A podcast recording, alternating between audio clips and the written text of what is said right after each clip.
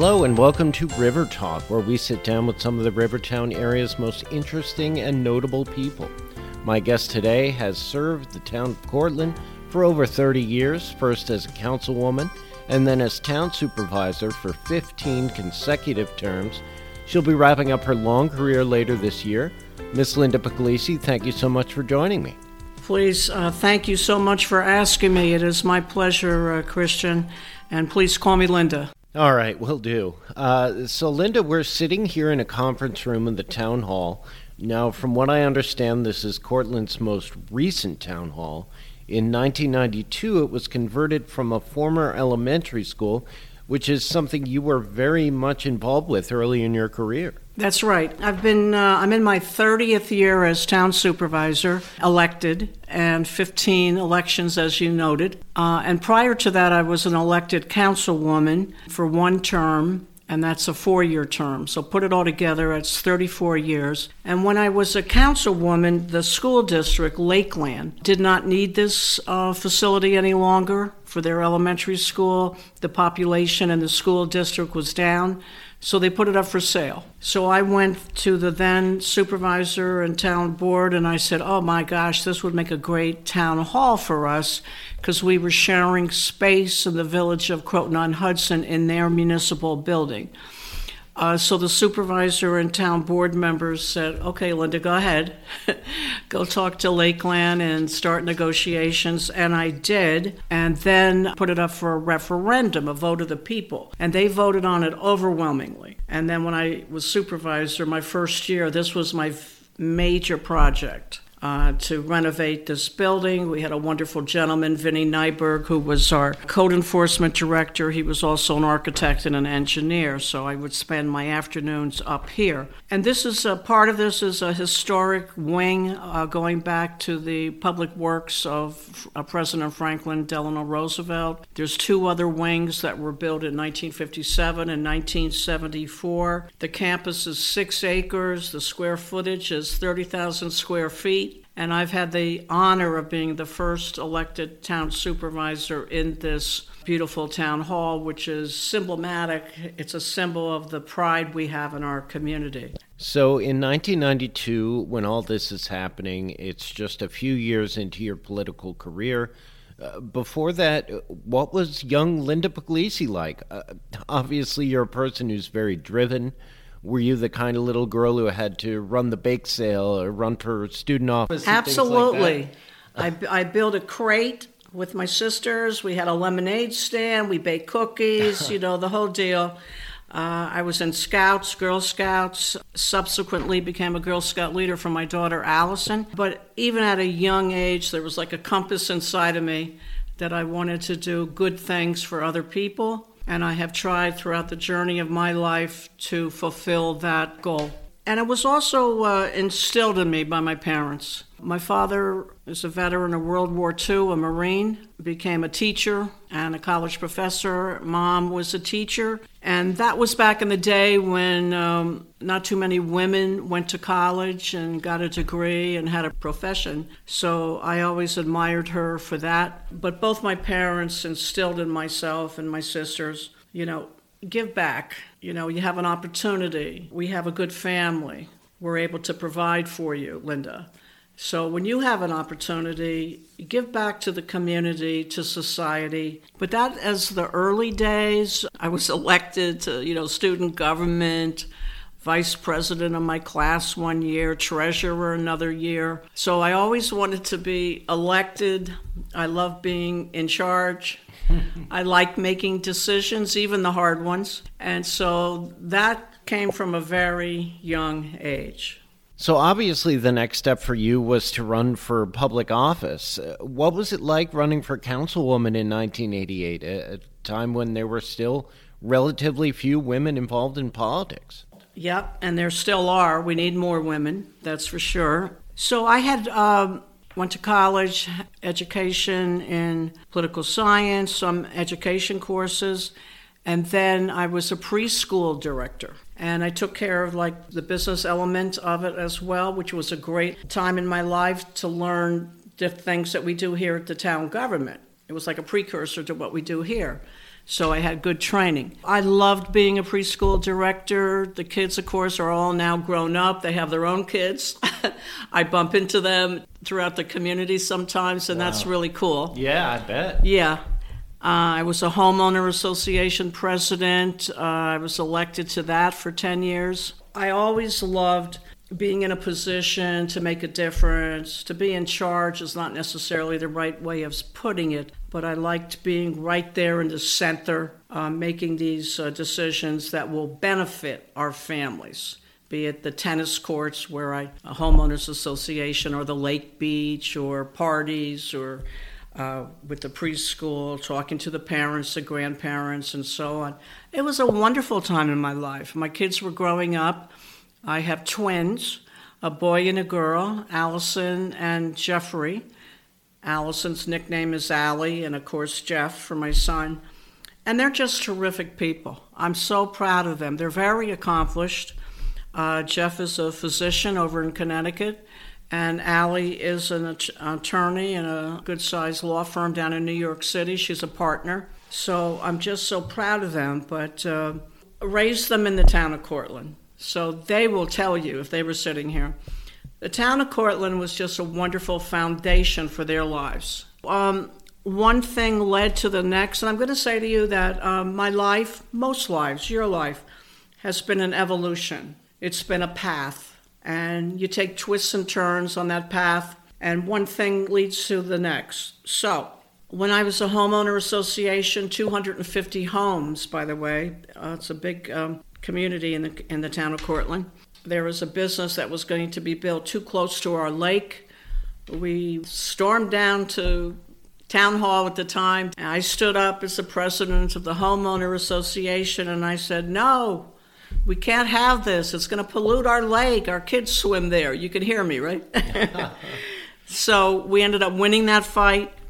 And then my political party came to me and said, "Gee, Linda, you're involved in the community. You're involved in school committees in your neighborhood. Uh, gee, would you consider running uh, for town council?"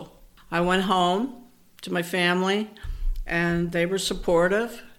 And so next thing I knew, I was out at the in front of the grocery stores and at the post office and on the corners putting up signs and telling people what I wanted to do for them. And uh, I was very fortunate to win. I was only one at the time, only one of five women who had been a town councilwoman. Now we have another two, so it's been seven altogether, council women. The town of Cortland is two hundred thirty-three years old, by the way. And then I, once again, the term is four years. I was fortunate, blessed is my word I use, to be elected. People had put their trust in me. It's a big responsibility, Christian, it really is. And then um, after getting involved and learning more about the government, there I am. I want to be in charge.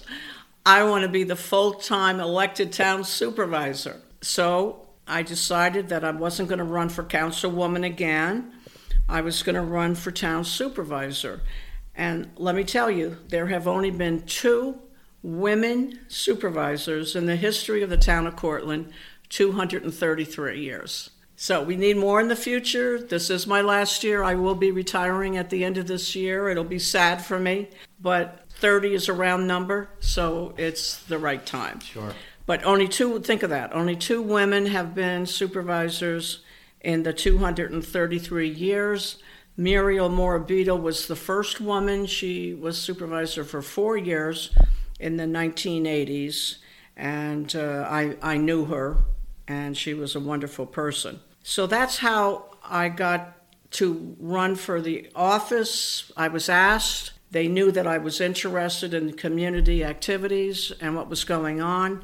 Worked very hard, let me tell you, because there weren't, as I told you, there weren't that many women elected officials at the time. So yeah, well, I was going to ask, as a woman, especially back then, did you feel like you had to work harder or that you had more to prove than your male counterparts? Uh, yeah, absolutely. I'll be I'll be totally honest with you. Yes. Uh, I'm not going to say double standard because uh, that's a cliche, Christian, but uh, that when you, you go back, that's um, thirty-five years ago, I was sure. running for town council, and then thirty-one years ago for supervisor. So back in that era, um, a woman really did have to work harder, prove themselves. Um, you know, you had to prove to people that you could do the job, your knowledge, your experience, and what you were going to bring to the table. So I did all that. I had a weekly press release, and I sent out mailings, and I went to every, I tried to knock on every household. There's sixteen thousand households in the town of Cortland. I got to, I think, half of them. And the people uh, put their trust in me, and I have been blessed for thirty-four years to be an elected official in this wonderful town that I love so dearly. So obviously you've been in the game for a very long time. Uh, politics with a capital P uh, often is a distraction from the business of serving constituents. That's definitely the case in the current polarized environment in many places. Uh, it seems like something that I'm guessing has had less of an effect on your career since you've run unopposed many times. Half the time. Yeah. I did, yeah. But it seems to be that the political side of things have been less of a part of your career. It's there. I'm being honest with you. Sure, sure. And uh, it is definitely there. Yeah. Um, whether you're a Democrat or a Republican or an independent, you have to go through the process. Yeah.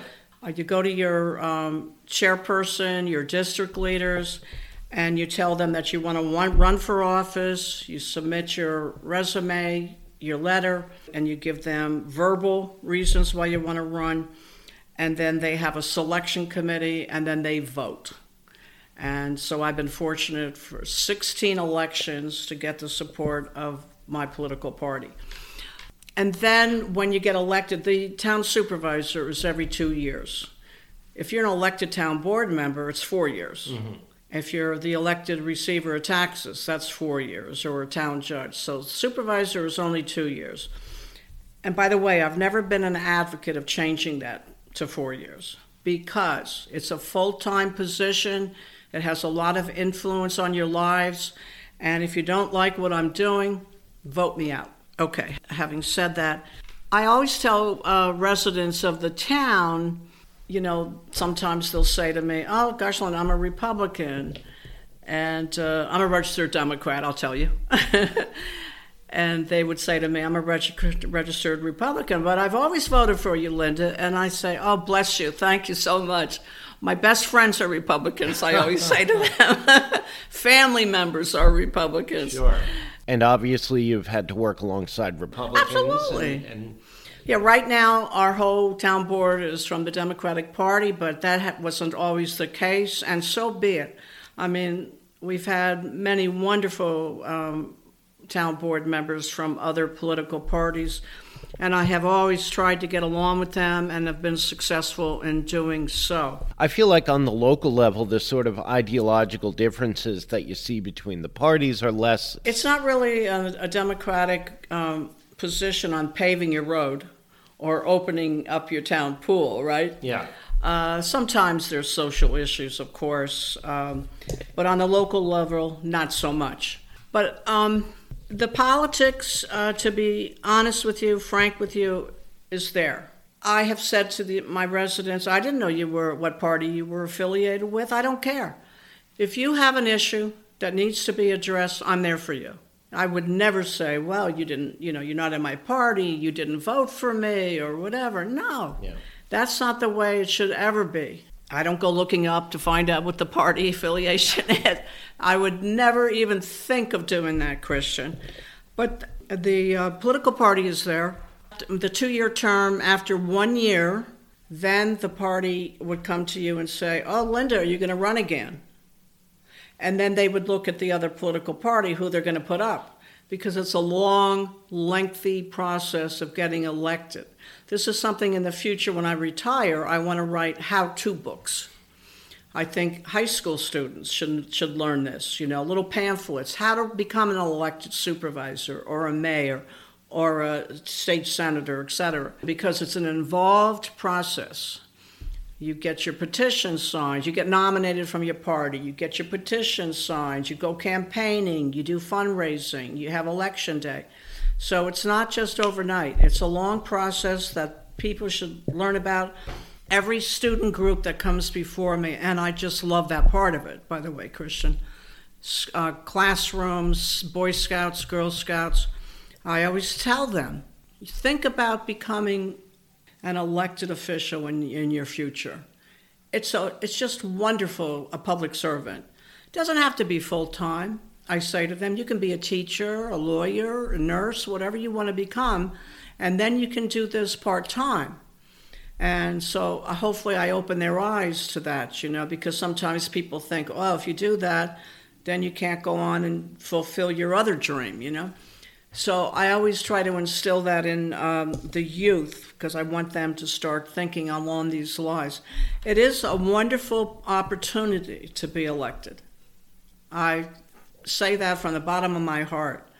I mean, to go to people and say, put your trust in me. I pledge to you, I'm going to work for you and your families. I'm going to build a new playground in your neighborhood. I'm going to expand the swimming pool. We're going to expand the senior uh, center. We're going to do drainage work on your road that you've needed for years. We're going to blacktop your road. Um, I'm going to fight for you with Indian Point closing. I'm going to uh, go out there and argue, is the word, with uh, the utility companies, Con Edison, and our in our area when there's a storm and power's out for six to ten days, like last summer. Sure. And so I see myself as an advocate for our thirty-two thousand people and a champion for them. And I think that they know that. I want them to know that. So politics is a part of it, but um, you don't just throw it aside. Obviously, it's a part of your life. You didn't get here without politics. So it's part of it, but um, I take the good part of it, you know. We all know there's crankiness throughout the country politically, but here we, you know, I try, I try myself uh, not to make it partisan.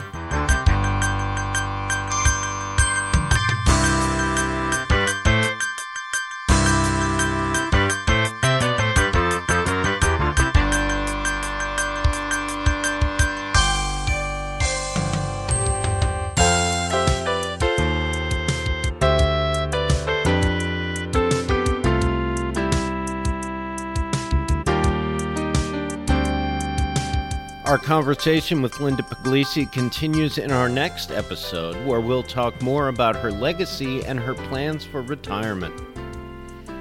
River Talk is a production of River Towns Media, publisher of River Journal and River Journal North.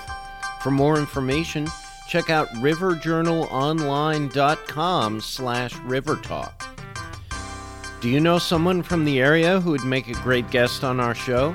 Let us know at rivertalk at rivertownsmedia.com. River Talk is executive produced by Alan Begun and Bruce Apar of River Towns Media. I'm Christian Larson, and I'll see you next time.